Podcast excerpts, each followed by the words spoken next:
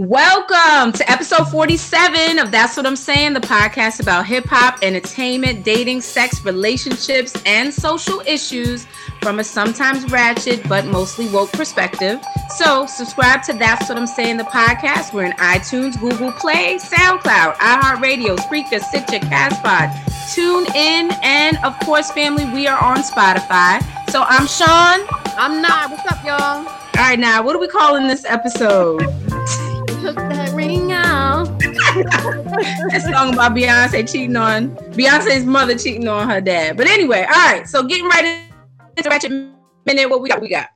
So we're gonna move right into the Ratchet Minute with Wendy Williams. I hold Wendy Williams close to my heart. I haven't listened to Wendy for so long, and I know a lot of people don't. She rubs people the wrong way, but I love her. But, Wendy has been going through her, her trials and tribulations with her husband. And behind the scenes, I actually have some friends that used to produce for her show. And some of the stories they tell me about how terrible her husband is, man, it's a well-known secret that he's just awful. But anyway, she's been in the news. She took a 2-month hiatus from her show. She had Nick Cannon guest hosting for her and some other people. But she came on her show, I guess it was last week, and she said that she had been in a sober house. So, can you believe that? Good Lord. I couldn't because, she's very open about her cocaine addiction, from her early years. But now it's crack.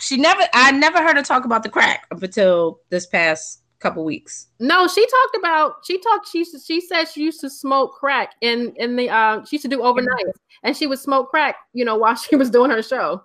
So she's very open about that. She said she never actually went into I guess what people do when they try to get off crack, they go to rehab. Yeah, rehab. Yeah, she'd never done rehab. She just kind of did it cold turkey. But she's back in the sober house now because apparently, her husband Kevin Hunter has this mistress, Sharina, and supposedly, Sharina lives in their neighborhood. He done bought her a house in their neighborhood. Ain't that about triflingness? Girl, and the rumor is that she just gave birth to his kid. She went to Jersey. She gave birth. She had his seed, yo. She had his seed. So wow. So apparently, from what I understand, what I've been reading is that he made Wendy go into a sober house while his side chick was giving birth. I guess, I don't know, to minimize the drama or to help her mental state or whatever. But so she's been in there. I guess she's been in there maybe 5 weeks or so. But the latest pictures of her on the internet, she took that ring off, and Wendy got a huge ring. That shit, you understand? That shit is huge. Mm-hmm. She bought herself a huge rock. Go big or go home. So, I love Wendy. I love Wendy Williams. So I really want her to, I'm all about cutting dead weight from your life. And I believe he's dead weight. Your son is grown. He's in college now. Let him go. I'm still in shock that she even, she's the queen, like you're saying, she's the queen of talk. People, she's rubbed people the wrong way. I still have a lot of love for her. I grew up with Wendy on a radio station in New York. She was on Hot 97, got kicked off of there, went to Philly for a while on Exile, and then she came back.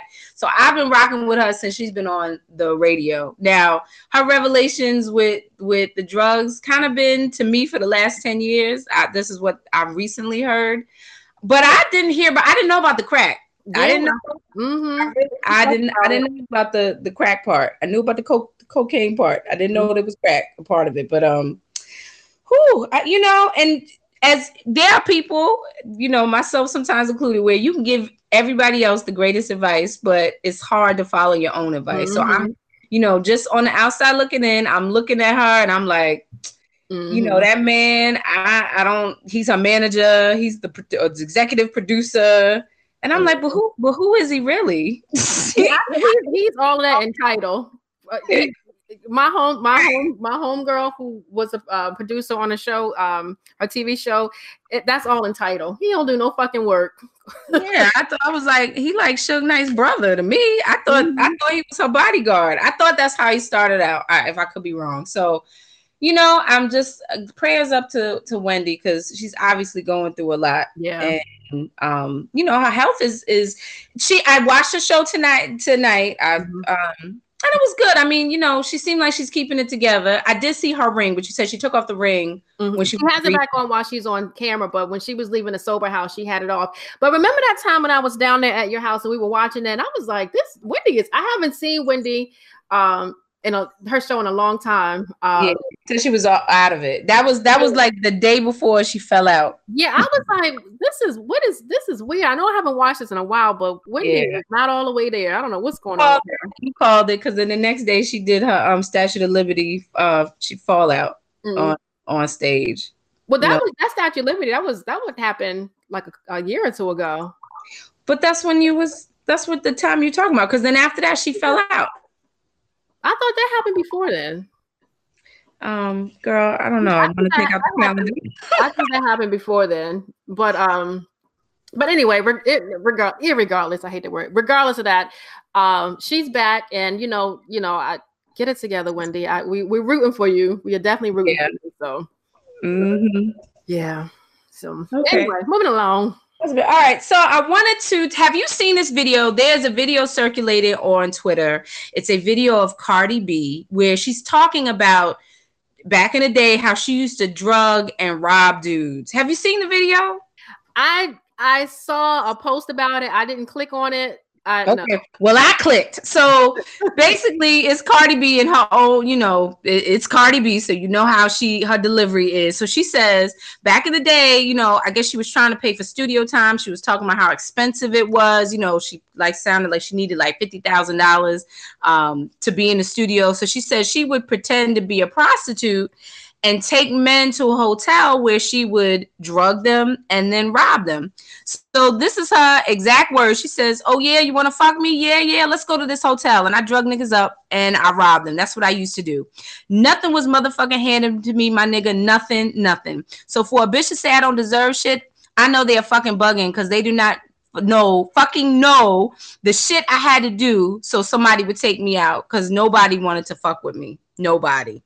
And she was like almost in tears. So now there's this online petition where they're asking people the police to start investigating, you know, because this is a statement. So what do you think about this? Girl, she has ignited the barbs. They coming after her.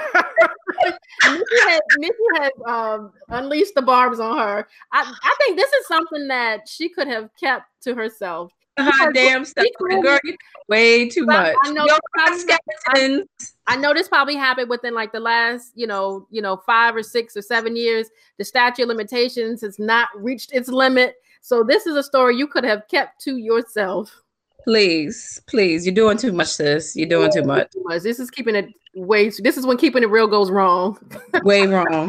Like, damn, homie, you about to catch a case off of Twitter? Not cool. Oh, no. I think she should keep this story quiet. You need a lawyer now. She need a lawyer to tell. Like, look, there is a statute against incriminating yourself. Please, she should have pled the fifth. So.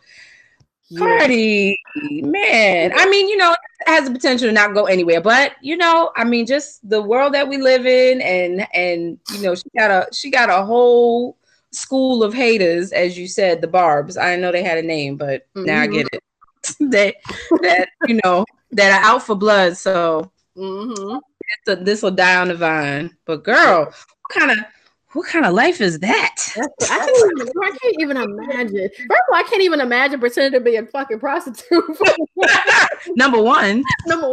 Then to actually like pretend to go through the whole thing, go to the hotel, drug this motherfucker, and then go for his shit. Like So you know what?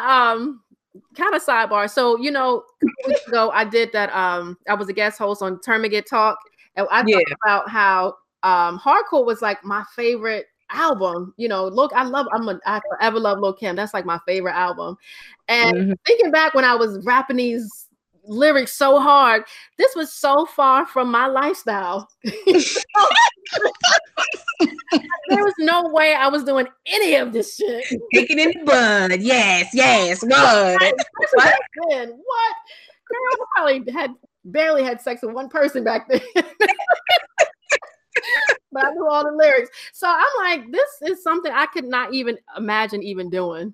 Like, not even in my, I can't even fathom. But anyway, people have their own past, you know, how they get to where they are, you know. So, and, you know, she obviously lifted herself up from her her thong strap. So her clear heels. She pulled herself up by the pole. And there you go. There you so, go.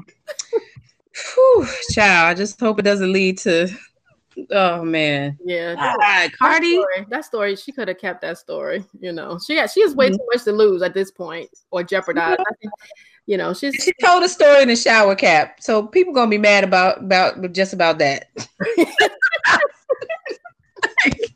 You was robbing niggas and you got a shower cap on. Oh God. That sounds like a whole 90s song, robbing niggas, drugging them and robbing them. I'm sure somebody rapped about it back in the 90s. I know they did. That's what I'm like, I need the Lil' Kim say it. Somebody did. I'm pretty sure. Foxy Brown something. So I'm pretty sure somebody did. I know somebody did. I gotta jog my memory. Yeah, right. All these lyrics I got in my head. Robbing, stealing, and killing. Shit I knew nothing about. Right. As I go to class to get to class on time. As I'm trying to get out the hallway before the bell rings. Right, exactly. My little scary ass. I'm talking about running packs down the block. Girl. All right. That life you live. Okay. All right. Where are we? I feel like every time we get to the Walkman, I'm laughing. we gotta get the sillies out. Maybe we should start with the woke minute. No, because it'll be all downhill from there. No. All right. We'll be crying going into the ratchet. All right. All right. So we're at the woke minute, excuse me.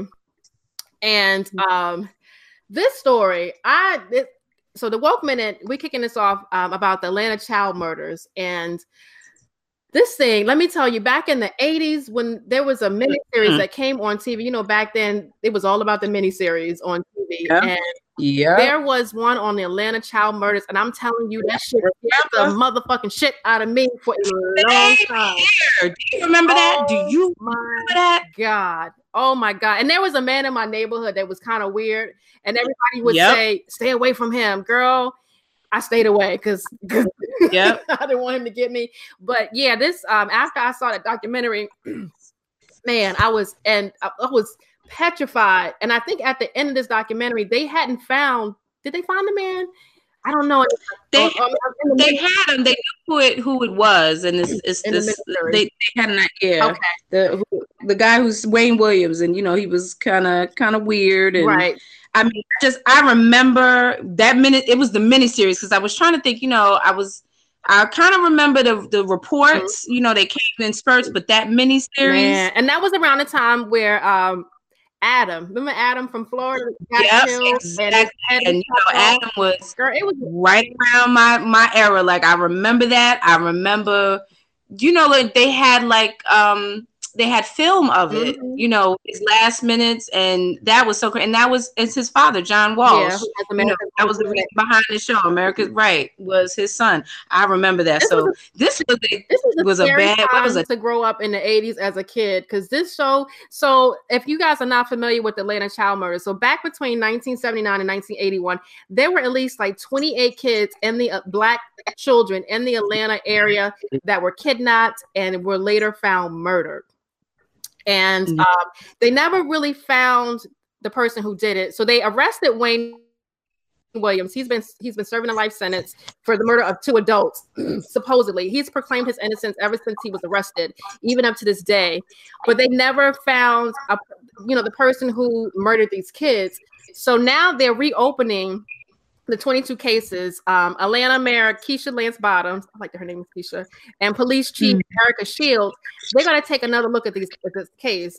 And actually, I think over the weekend, Will Packer, he's a producer. He's produced a lot of movies, What Men Want, Breaking In, Night School, Girls Trip, Almost Christmas. Like he has a lot of film under his belt. So he produced a 3-part series which premiered on the Investigative Discovery Channel on Saturday. Just re-examining those murders and kind of just bringing it back up. There's a lot of documentaries that are really, you know, people are doing a lot of documentaries about a lot of illicit stuff. So this is another documentary. So girl, he was on The View. I just saw a clip of The View last night. And one of the mothers of I think this girl was like maybe 12 years old. Catch my breath. So she was on here and she was just telling about the last time that she saw her daughter, the last day. And let me tell you, I cried for 10 minutes after she talked about her daughter and, you know, she was missing. And the next time she found her, you know, she was tied to a tree with her ear and her lips cut off. Mm. I can't even imagine that happening to somebody that I love, you know. So hopefully, you know, if this person didn't do it, you know, hopefully somebody needs to pay for these crimes because these were kids. And, you know, we were just, Sean, you know, we were just talking offline about me. You know, I used to work with kids and be in the classroom for a while. And I wanted to get back in it because, you know, kids just hold, I don't have any kids myself, but kids are just, they hold a special place in my heart. I just love little Black kids. And, you know, I don't know. It just brings tears to my eyes and just makes my heart hurt so bad because, you know, America doesn't care about little Black babies. Yeah. You know, and it's amazing that some of my friends have never even heard of this. And I'm like, are you kidding me? This shit terrorized me as a kid. Yeah. Wow. I mean, you think like this is all, it was almost 40 years ago, you know, almost 40 years. And I like you said, I remember the news reports, and it was just kind of like a blip, you know, like it wasn't a big thing, you know, because you're talking about Black kids, little Black kids, and they was disappearing all over Atlanta, and you know, and really all over the country. So, you know, kudos to Will Packer for shedding light on this again. I mean, I'm just looking like, yo, we're talking about more than 30 something years. Gotta be 30. It was in the 80s, so I know I was probably like at least 6 or 7. So you know, 30. I remember being little, but I remember being scared. You know, being scared to go outside. But you know, and this is something that we just, you know, we watched it on TV and it scared us. Imagine that being in your neighborhood, in your city. You know, it is like every week a kid is popping up dead, found murdered. Girl, woo. No, I think there's, you know, the disappearance of Black kids all across the country. Now, I was reading something with the amount of Black children that are missing, and in Washington D.C. alone is staggering. Yeah. You know, and where these kids come, whether, you know, there's talks of, you know, the underground market for body parts, which, you know, I really like to do more of an investigative, just research on this, because it's a big issue. And I think now that we have more of a platform now, you know, in terms of Black Lives Matter and, you know, all the social climate now, this is the time where it's coming, you know, where we're dealing with these matters now. Yeah. We're looking at it way more than we used to. So yeah, this was a heavy one. Really was. Yeah, so I'm gonna eventually get to this documentary. I know I gotta get in the right mindset. I don't know if I'm gonna be able to finish all 3 parts of it but I'm gonna attempt to watch it and you know, see if there's any, you know, just see what, you know, if there's any new information that comes to light from this. But man, it's just this is heartbreaking still. Yeah, well, it was, it still is. So yeah. But hopefully the investigation will turn up either, well, like you said, I'm sure there's new DNA evidence, something to point at, you know, who was the, you know, who abducted and killed all these children. So, all right. Well, moving on to a little bit a different issue, but still an issue at all. So this past weekend, I watched a documentary called One Nation Under Stress. So It was done by Sanjay Gupta, who I believe he is he a cardiologist? You know, kind of made famous by Oprah, but he made a documentary which was all about stress. You know, stress, the kind of stress that takes over your overall health and, you know, your well-being. So he went around in this documentary, spoke to doctors and scientists, really trying to figure out how, you know, the United States, a country that spends almost $4 trillion a year on healthcare, has a dwindling life expectancy and really, you know, really low mortality, really high mortality rates. What this documentary pointed out is that the numbers have been really serious for white people in most recent years. Mm-hmm. There's been a surge in the death of white middle-aged Americans over the last 10 years.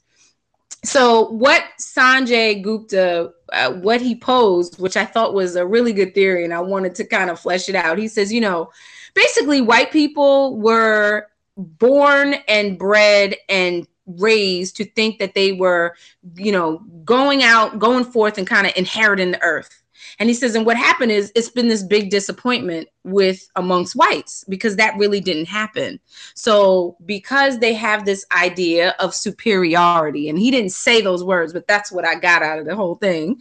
And coming to find out that they're not as superior as they thought they were, you know, it's causing them what's called like this existential stress because it's tied to their identity. So once their identities are, you know, tried and tested, you know, then whether that's, you know, the long hours, talking about, you know, technology, all these different things that cause this stress, which is new for them. They're having this population is having a really, really, really hard time dealing with it. So what do? They self-medicate. You know, you talk about heroin overdoses amongst teens, obesity, you know, they talk about the rate of suicide, all these things that are happening in very high numbers to white people.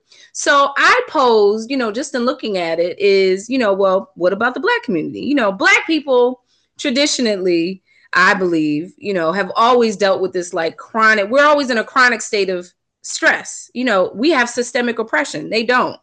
So our stress levels, you know, very, very high, but we have dealt with it in different ways. For white people, it is now this new issue. It's an epidemic for them.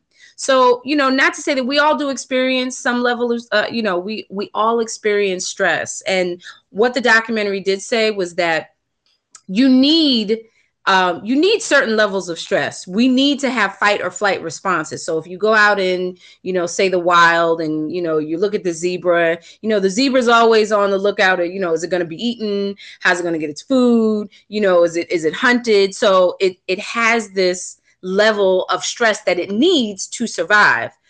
But the difference is once that stress has alleviated, it says, you know, it's like a minute or two where their life might be in danger. But after that minute or two is over, they go back to, you know, eating grass and, you know, basically enjoying life. And that most people, white people mostly, but most people don't have that mechanism where they can come down from that stress. And it's causing death, you know, it's causing bad health and it's causing deaths. Mm-hmm. So, you know, what do you think about all of this? Well, I can only come from speak from a Black woman's perspective, but you know, I guess I can relate to this, you know, because living as a Black person in this climate, I think from the gate we have stressful lives. We're just born into we inherit it. I think, you know, we kind of talked about it offline, and it's become a part of us that it's just a part of how we live. We live stressful, you know what I mean? So I guess, you know, if you come from a background where, like you said, you've been taught that you're going to inherit the earth, that you're superior, everyone else is beneath you, and you're entitled to the good life, and you don't get it. It's sometimes hard to accept. Mm-hmm. It's so interesting when I see these articles about how Americans are not reproducing at a high rate, like, you know, and I'm like, what they don't say is white people. I live in the Bronx, and these bitches are having some kids out here. We ain't got that issue over here. We have babies now. What? We got Instagram pages just dedicated to our babies. You know what I'm saying? You know what I'm saying? But stress, stress. I mean, it's something that definitely can kill you. It manifests in your life in so many different ways. And even as a person, just to kind of have a little bit of disclosure, like I was, the doctors have been saying I have high blood pressure. Mm-hmm. And life for me, I'm like, I don't understand why, because I eat relatively healthy. I'm not the healthiest eater, but I eat relatively healthy. I don't eat a lot of bad foods, but I was thinking, like, I think a lot of it has to do with how stress has manifested itself in my life. I've had some traumatic experiences growing up, some stuff that I'm still processing. Mm-hmm. And I noticed that when I think about these things, how it affects my body. Like I can feel my heart beating a little bit faster. I can feel my body gets elevated in temperature. I can feel like I'm getting hot. I get antsy. So, I think as people, as humans, we just have to find a way to find that happy place and find out what our triggers are and just do what we have to do to relieve our stress that is not that's not done by drugs and alcohol. Right. I think back in the day, there was I guess there's truth to it, that there was that Black people don't commit suicide, but in the way that white people do. But when you look at it, we do it, but it's at a lifestyle. Yes, it's a lifestyle. We drink our pain away. We do drugs. Some people do drugs. So it's still a form of suicide. It just takes a little bit longer to happen. Right. Yeah. And to add on to what you were saying, because the same thing, I was diagnosed with having high blood pressure. And, on the one end, it's like, you can inherit stress. So there, I used to think, well, it's something in the blood or, it's something, because there are other people in my immediate family that have high blood pressure. So, they put you on medication and, you take the medication and then, you're like, oh, I feel better and I'm off of it. But when you think of the triggers of what makes your pressure high, it's all of the stressors of life, So if you, think if you're not exercising regularly, that starts high blood pressure. So just the idea of like, if you're in a work environment and you're sitting all day or, the job itself in and of itself is stressful, you're drinking coffee, which contributes to your high blood pressure, you're eating, food that is not, conducive for your health. All of these things contribute to that high blood pressure. And it's basically like you get to a point, I was saying the story about the zebra out in the wild. It needs a certain amount of stress to survive.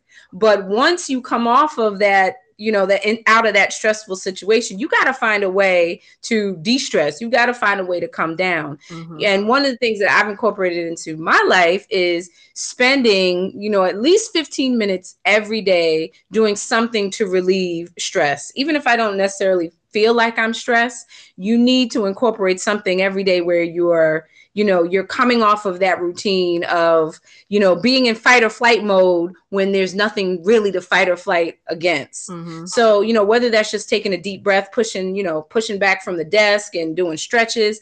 I meditate a lot, and I've noticed that meditation for me has so decreased my stress levels, aside from moving to Florida and being out in the sun, which has helped tremendously, getting the sunshine, being able to, get out and exercise has really decreased my high blood pressure and just my stress levels on top of that. And what I learned is that you can actually regrow the neurons in your brain. You can actually heal your brain yourself just by taking 10, 15, 20 minutes out of your day every day, just de-stressing, doing something that you have control over. What, like I said, whether that's just breathing, at a controlled pace, something incorporate on a daily basis to combat the stress. Mm-hmm. Take yourself, come off that ledge, because we all get there. We all do it. We all have stressors in our lives, but mm-hmm. the perspective is changing depending on,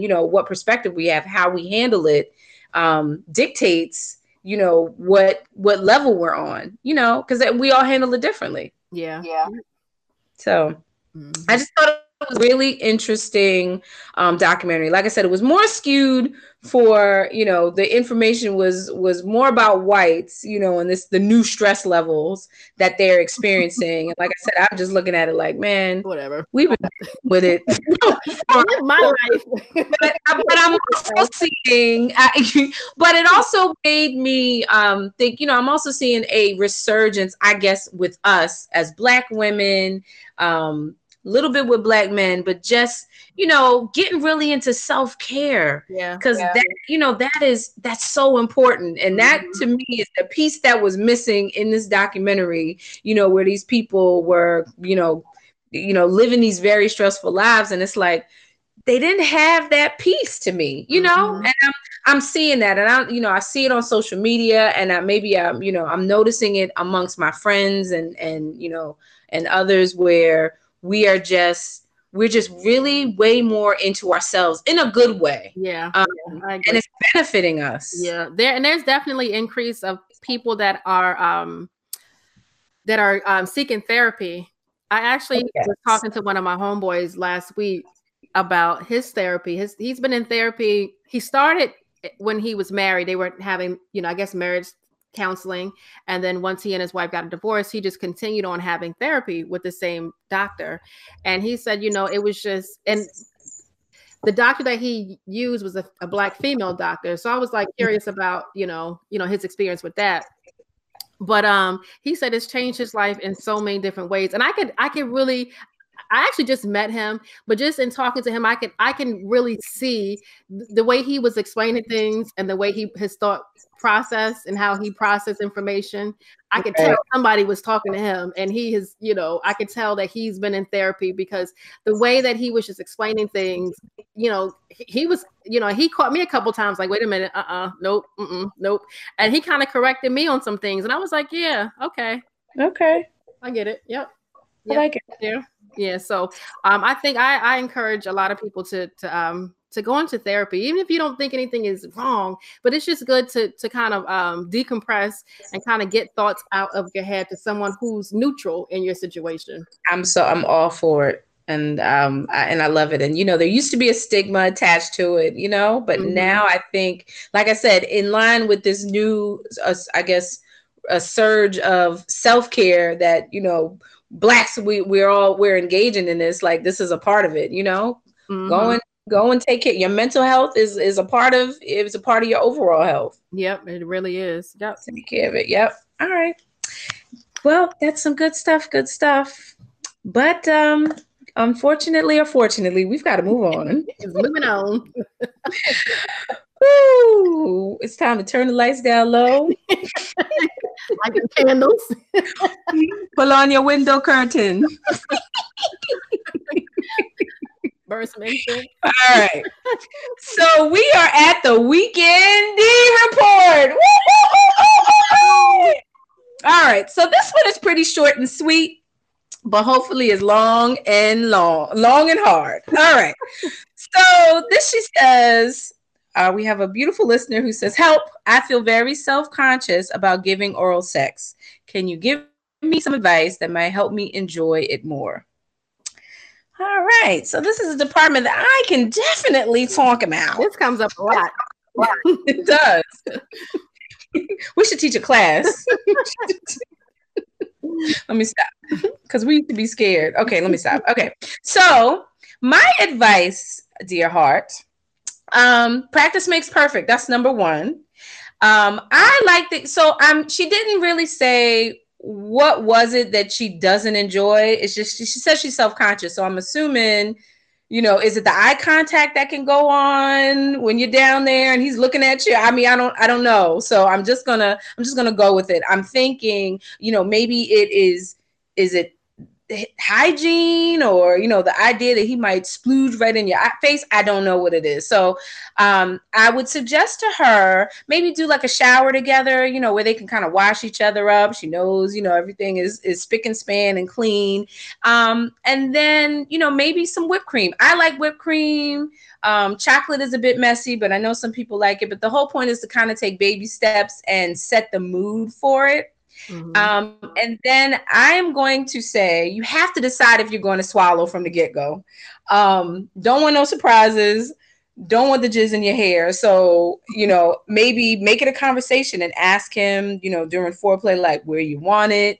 You know, if you're not going to swallow it, kind of set the mood for that, I think. So is it going to go, you know, on your face or on your body, or you're going to put it in a napkin, but decide where it's going before it comes. At least have that conversation. So yeah, what do you think, Nah?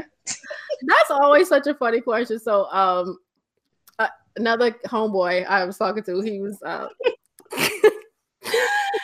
let me figure out how much I'm going to say. So he asked me, like, where do I want, you know, where do I like the, you know, where would I like for him to come? Mm-hmm. Oh, no, baby. Where at, though? It's always a weird question because I don't want to spoil a moment, but I want to be like, not in my mouth and not in my hair. Like, I always want to say that, but I hold back because that ain't quite sexy. But you need a napkin. Hold on. Right. Hold on. Do it over there. But you know what you can really do to enjoy it more, if you're self-conscious that you know you're not doing it correctly and you're not pleasing him, ask him what he wants. And I'm always a fan of telling people to go to porn. Now I always say go to gay porn and see how they are servicing each other, because gay porn to me seems to be more about technique and not theatrics. If you go to hetero porn and you see you know, a woman give a man head, that should be looking crazy. Like, what is going on here? You gonna choke this poor child. She ain't gonna, baby. She gonna die. But I suggest going to gay porn. If you can, you know, if that's not your thing, then go to amateur porn. Because that's what real people fucking do. And just look at that technique and go slow. Try, you know, go slow. Ask him what he wants. And kind of have him give you a step-by-step play of exactly what he wants. Because every man is different, you know. Some men want you to, you know, cup their balls. Some men don't. Some men want you to, you know, do others. You know, just ask him what he wants. And then, you know, take it from there. Don't be nervous.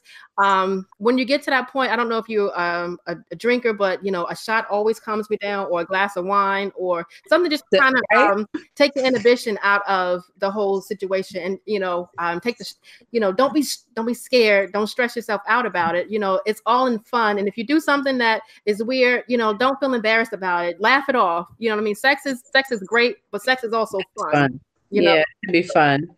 I like, you know, and I personally, I don't like hands. Like if I'm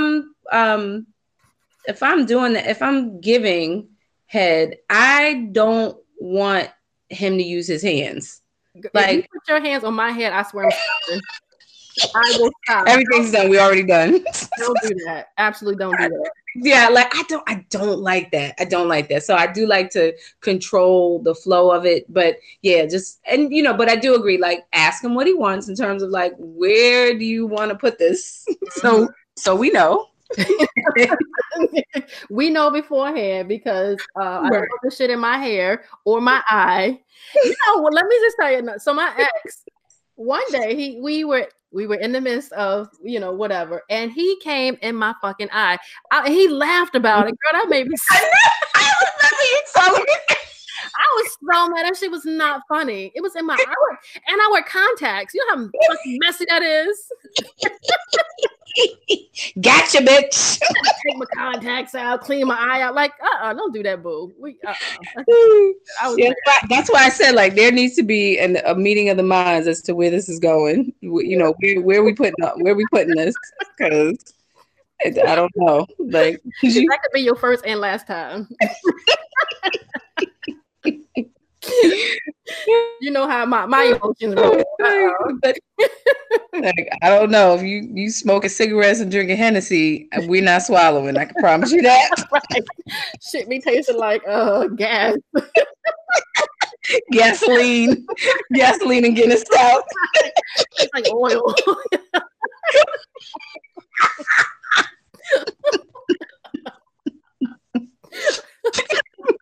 Grand opening, grand closing. We ain't never doing this again. Shit. Oh yeah. But hopefully we gave some good advice. Just enjoy it. That's the most important part, is to enjoy it. Right. That's all. All right. Okay. So moving on. All right. All right. I think we gave some great advice though. We did too. I gotta stop laughing. All right. Moving along. All right. So we are at the I Reminisce portion of our show. And it's my week. And I chose the far side. She keeps on passing me by. Was this your shit? Go ahead and say it.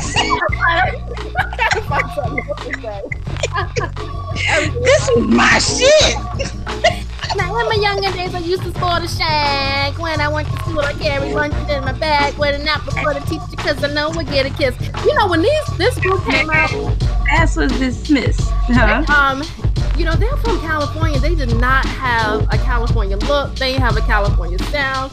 I kind of put them in the whole, even though their sound was different than like the native tongues, but their aesthetic and how they look, I just felt like they would just kind of fit right in that crew. I agree. Mm-hmm. Especially this group with fat lip, right? I always like to. He had some fat lips. What can you do with a fat lip on player? But yeah, this is like one of my favorite songs about the 90s. It came out in 1993. In my opinion, the golden era of hip hop. Absolutely. Yeah, and I really think the golden era is really the time that you come up as an adult, that you're kind of matriculating as an adult. So our golden era, there's going to be another golden era. The generation of the time, as they can say, they have the golden era. The people before us, they said they had the golden era, so whatever. But I think this was the golden era time. And this song was actually a sample of Quincy Jones and Valerie Simpson, Somewhere in the City. It's a beautiful song. Beautiful song. Yep. This week I Reminisce is Far Side. She keeps on passing me by. Yes, that was a good one. All right, y'all. So moving on, we are now at the Support Black Businesses segment of the show, where we highlight a Black business. We believe in growing our economy and strengthening our communities, and desire to build awareness of products made FUBU for us by us. So this week, in line with what we talked about in terms of dealing with stress and stressors, I wanted to highlight Inception. It is the first of its kind mental health gym. It's in Farmington, Michigan. It was started by David and Tina McCullough, their mother and son, where they basically use neurofeedback technology to combat panic attacks, anxiety, depression, and insomnia. So I love the idea. It's a mental health gym. So supposedly Drake used it before he started recording Scorpion. Steph Curry uses it. They have something called float therapy, which when I am making a trip out to Michigan to use this mental health gym. So yes, Inception, great business that I wanted to talk about. Wow, that's interesting. That's great. Do you have a website? No, I forgot it, but we're gonna put it on our website. That's what I'm saying, podcast.com. Okay. So you can find it. Sounds good? Yep, sounds good. All right. Okay, well, we've come to the end. You can listen and subscribe to That's What I'm Saying, the podcast. We're in iTunes, Google Play, iHeartRadio, SoundCloud, Spreaker, Stitcher, CastPod, TuneIn, Spotify, and also YouTube. You can follow us, hit us up on Instagram, Twitter, and Facebook if you want to. Visit That's What I'm Saying podcast.com. And now, who do we always shout out? Every week we shout out our super producer, Vegas World Inc. You can catch him on Instagram and Twitter. He has a podcast himself called Hip Hop Now. Thank you so much for listening, subscribing, and liking us on social media. Until next week, take care, y'all. Take care. Peace.